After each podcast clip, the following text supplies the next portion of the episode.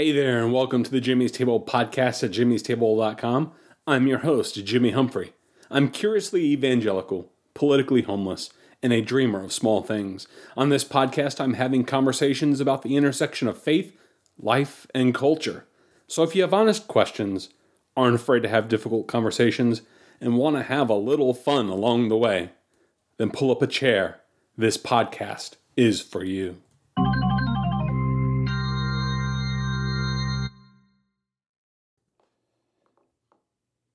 There's an old saying that goes, Don't smoke, don't chew, and don't go with the girls that do. Today's podcast, episode 161, I want to talk about Christianity in relationship to the thou shalt love versus the thou shalt nots.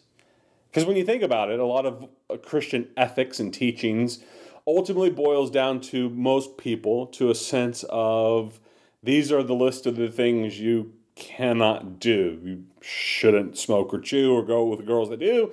Don't have premarital sex. Don't have gay sex. Don't drink. Don't smoke. Don't cuss. Uh, don't steal. Don't cheat on your wife. Uh, don't look at pornography. Um, don't have anything that resembles fun. and that's that's essentially what a lot of people think, not only within the church but especially outside the church of that Christianity is just this great religion with all sorts of rules about the things you can't do, and that Jesus and the Bible and God and all that stuff is just ultimately this great killjoy. It's it's a it's a list of rules for people who can't control themselves, um, and then the commandments and rules and regulations they try to commit to in order to control themselves, they ultimately fail, and then they're just a bunch of hypocrites and blah blah blah. And that's the very real sense of which a lot of people think about Jesus and the Bible and Christianity. Um, I know, especially coming from the Pentecostal sort of holiness, old school tradition of which I cut my teeth on um, in regard to my faith. I, I came from a tradition in which I went to a church in which there was, you know, a number of people who kind of observed these old fashioned rules. Um, women were uh, expected to be very modest in their adornment, so um, they couldn't wear jeans lest they cause their brother to lust after their bodies. So they had to wear dresses and skirts, uh, but they had to be of a certain length at least. And depending on what church you went to, that length was different. Same thing with hair. Uh, same thing with jewelry. There, there was all sorts of rules and interpretations of the things you couldn't wear as a result of being a woman. And this also applied to men too. So don't think we're just sitting here hating on women, or that was what the tradition uh, was about. It wasn't just hating on women and the patriarchy sticking it to women. Um, in fact, I think if you were to be honest, uh, a lot of those rules about what women couldn't wear, those rules were enforced largely by women. you know, people will say it's the patriarchy that you know caused people to uh, observe those holiness codes, but while there was certainly some of that, I would say the vast majority of it came from the influence of other women putting uh, certain restrictions on what other women could not wear and what other women could not do. Uh, but men also had strict rules about not being able to play poker, cards. Uh, you know, sometimes wearing a necktie could be considered a sin. Um, I even was part of a church that it was questionable whether you were even allowed to wear a wedding band as a man. Um, and I knew people in my congregation who did not wear wedding bands as a result of convictions about what it was appropriate um, for people to wear. But so as a result of stuff like this, people get lost in all these codes and they sit there and think, oh man, Christianity is this impossible rule book keeping sort of thing. It's all about the rules and the regulations. And they say stuff, it's about a relationship with Jesus, but relationship with Jesus looks like, you know, the US tax code and trying to observe it. It's this impossible set of rules and contradictory uh, mindsets and beliefs and philosophies about what you can and cannot do. Um, and it just doesn't make a lot of sense. Um, and uh, so a lot of people kind of resent Christianity as a result because it just sounds like Jesus and your preacher are out to rob you of all the things that you would consider possibly fun in life, um, and that Jesus is just one giant killjoy.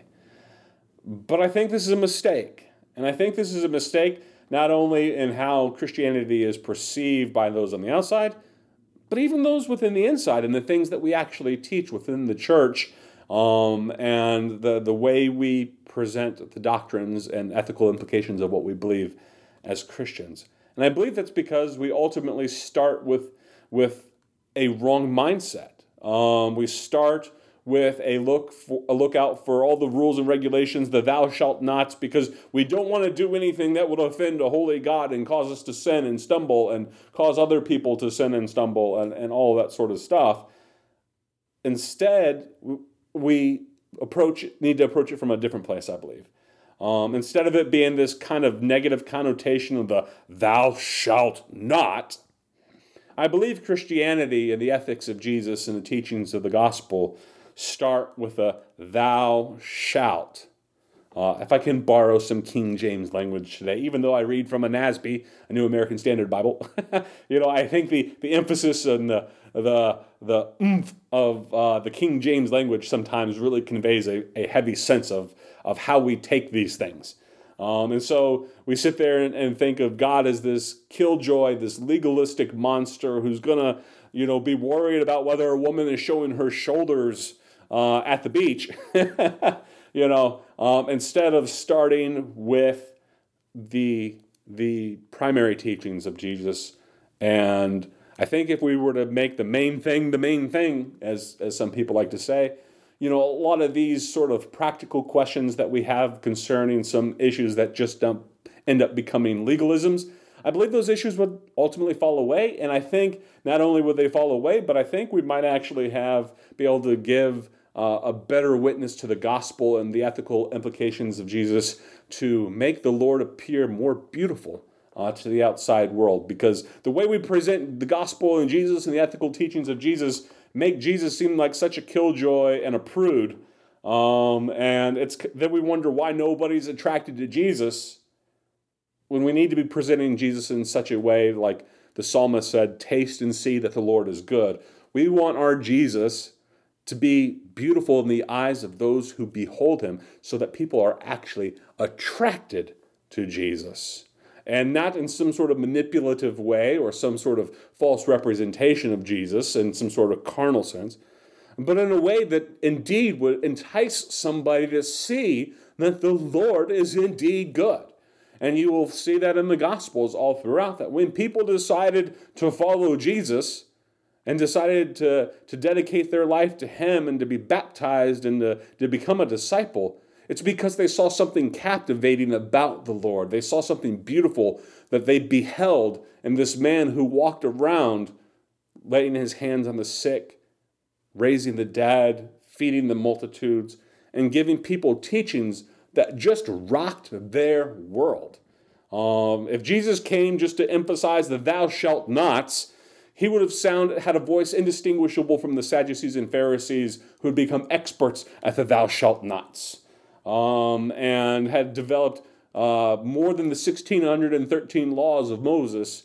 Uh, they developed special traditions of uh, ways of interpreting the laws of Moses that ultimately just created a massive system that ultimately caused itself to more or less collapse on it and go against the very aspect of the things that Moses himself was trying to emphasize because they didn't make the correct thing, the correct thing, the main thing, the main thing.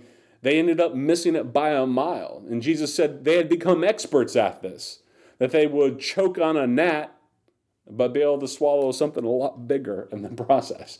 Um, so it's, it's kind of weird that uh, they, they had this expertise knowledge of it, and they got so caught up in the thou shalt nots that they didn't focus what I believe is the essence of Christianity and the teachings of the gospel and the teachings of Moses for that matter, and that's the thou shalt. So let's look at a couple passages of scripture here to kind of get an idea of where I'm going. Matthew chapter 22, verses 34 through 40, it says, When the Pharisees heard that Jesus had silenced the Sadducees, they gathered together, and one of them, a lawyer, asked him a question regarding Jesus and said, Teacher, what is the greatest commandment in the law? And he said to him, You shall love the Lord your God with all your heart, all your soul, and all your mind. And this is the great and foremost commandment. And the second is like it You shall love your neighbor as yourself. Upon these two commandments hang the whole law and all the prophets. So if you read the Old Testament, as many people do, and think, oh my gosh, this Old Testament law is some pretty burdensome stuff. This is some pretty heavy stuff. Like, it makes sometimes God sound like he's kind of a killjoy, if you can be honest, especially when you start getting into the weeds of Deuteronomy and Leviticus. You can sit there and think, man, this is some this is some pretty heavy stuff.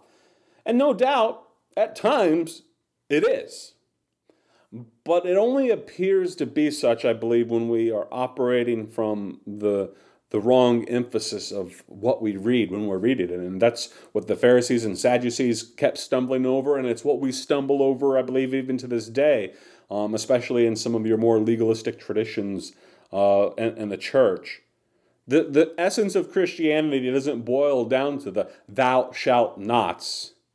The essence of Christianity bo- boils down to Thou shalt love the Lord your God with all your heart, all your soul, and all your mind. And the second commandment, which is like it, thou shalt love your neighbor as yourself. Christianity is a religion of thou shall, not thou shalt not.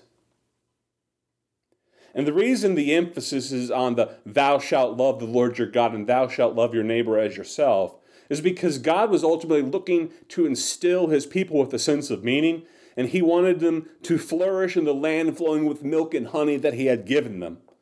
And you can't flourish in the land of milk and honey, and you can't flourish in life if you're constantly sitting there focusing on the thou shalt nots. Don't get me wrong, don't get me wrong. The thou shalt nots are important. They ultimately serve as guideposts to let you know when you are no longer walking according to the ways of love, and when you have no longer been walking according to the ways of a beautiful life. But the emphasis ultimately is not on the thou shalt nots. The emphasis is not on the guidepost to let you know when you've gone too far off the trail, to let you know when you have transgressed God's commandments. The emphasis always begins with the thou shalt love. You shall love God and love your neighbor as yourself.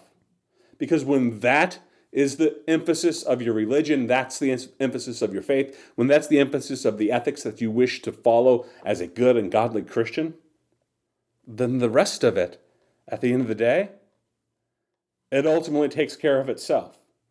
In Galatians 5 19 through 23, the Apostle Paul wrote, Now the deeds of the flesh are evident, which are sexual immorality, impurity, indecent behavior, idolatry, witchcraft, hostilities, strife, jealousy, outbursts of anger, selfish ambi- ambition, dissensions, factions, envy, drunkenness, carousing, and things like these, of which I forewarn you, just as I have forewarned you, that those who practice such things shall not inherit the kingdom of God. But he continues, But the fruit of the Spirit is love, joy, peace, patience, kindness, goodness, faithfulness, gentleness, self control. Against such things, there is no law. So if you make it your purpose as a Christian to walk in the thou shouts, if you make it your person your your purpose as, as, as a believer in Jesus to follow the, the fruit of the Spirit and to walk in the ways of love, joy, peace, patience, goodness, faithfulness, gentleness, and self control, if you do all those things, guess what? You can do them all day long because there is no such law against such things. There is no commandment saying, You shall not love, you shall not be gentle, you shall not be faithful, you shall not practice self control. The law starts with a thou shalt. Yes, yes, don't get me wrong. Like uh, we, we just read in this passage, there's no law against the good stuff. you know, don't get me wrong, there's still commandments about sexual immorality and indecent behavior and idolatry and witchcraft and drunkenness and all those sort of things. The Bible says, you know, people who practice those things, they don't inherit the kingdom of God. But there's an alternative to the world that God wants us to have, the kingdom that He has brought us, the life that He wants us so that we can flourish. If you truly want to flourish and be fruitful and have a beautiful life, walk a life in keeping with the ways of love. And if you do that, there is no limit to what you can do as a Christian, so long as you focus on walking in the ways of love. And if you ultimately wish to be holy and the holiest person possible, then perfect yourself in the way of love. For there is nothing more holy than to be an individual overflowing with a love of God and your neighbor. Love is the holiest thing you can practice and be. For God, in His essence, is ultimately love. It says in Romans 13, verses 8 through 10 Owe nothing to anyone except love one another, for he who loves his neighbor has fulfilled the law. For this it is written, You shall not commit adultery, you shall not murder, do not steal, do not covet.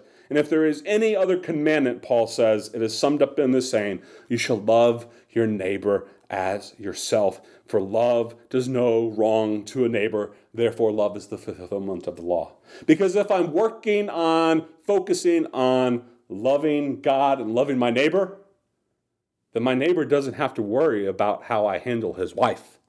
He doesn't have to worry about me stealing his goods. He doesn't have to wonder about my envious eye lusting after the things that he has. For I'm going to be walking in the ways of love, which is ultimately the ways of Jesus. And so long as I focus on walking on the, in the ways of love, then I'll never break a single commandment. For love is the fulfillment of the law. And Christianity is ultimately a religion that frees us to walk in the beautiful ways of love. And when we start to walk in the ways of love, that's when we discover purpose greater than ourselves and a way of living that is ultimately in keeping with the ways of God. Holiness codes where we worry about every little jot and tittle and where we worry about getting everything exactly right. If you are ever finding yourself in an ethical dilemma about what you need to do and whether your dress is long enough to be considered modest, or whether it's lawful for a blind man to heal on to be healed on the Sabbath, just like Jesus would go around doing healing blind men on the Sabbath, and the Pharisees had a problem with this. They, it ultimately resulted in them saying they had to kill Jesus. But if you're walking in the ways of love, you never sit there and even ask such questions about whether it is lawful to heal a blind man on the Sabbath. You never start to ask questions whether your dress is long enough to be approved in the eyes of God. It's the Pharisaical spirit and mindset that Jesus ultimately made war against that concerned themselves with such questions. For they were trying to swallow a camel while getting choked on a gnat. For people who walk in the ways of love and the spirit of love, to live a beautiful life, a life of abundance, a life in the land flowing with milk and honey, they don't concern themselves with such things. For if you have the mind of Christ, if you're following the teachings of Jesus as you should and properly applied, then you don't need the guidepost about saying, Thou shalt not murder. Because if you're a lover in heart, there's no room for murder to dwell there. You don't need a commandment to tell you not to murder because guess what? You're not going to murder because you're an individual who's filled with the love of God and a love of neighbor. So, if you wish to be perfect, if you wish to follow the teachings of Jesus, if you wish to understand the ethics of, of Christ and the Gospels and the Sermon on the Mount and, and everything that has to do with the Bible, don't get me wrong, there's a place for the thou shalt nots. They are helpful reminders about when we take things too far in our lives and need a, a little course correction but simply look to fulfill the law by walking in the ways of love. And if you walk in the ways of love, you will keep all the commandments. even as Christ fulfilled the law. He fulfilled the law simply because he came here and he loved us, and he loved God. And he demonstrated it in every single thing that he did. And so should we. So, everybody, this has been Jimmy Humphrey, episode 161 of the jimmystable.com podcast. Thou shalt love versus thou shalt nots. Hope you've enjoyed this podcast. It's something I've had kind of on the burner for a while, and, and I've not just been able to find the place to be able to articulate it, but finally today, you know, I jotted some notes down a while ago, and it just it came together, and you know, I think this was a pretty good episode. I hope you've enjoyed it. If you have, I'd love to hear your thoughts and feedback. Email me, jimmy at jimmystable.com, or you can reach out to me through jimmystable.com uh, and find links to Facebook and Twitter, in which you can interact with me through Facebook and Twitter. If you've enjoyed this podcast and wish to continue to follow it and get notifications of when the next episode come out, comes out, comes out on a weekly basis, you can go to jimmystable.com slash subscribe and find your favorite way to subscribe, whether that's through email newsletter or Apple or Spotify or all the different ways you can subscribe to this podcast. Um, if you haven't had your chance to leave a glowing five star review about how much you love this show, then thou shalt love this show by going over to Apple and Spotify and leaving your glowing five star review.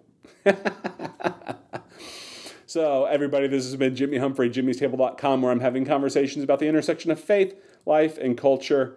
Take care, everybody. God bless. Have a good one. That's all I have to say about that. That's the right on, man. You said it all.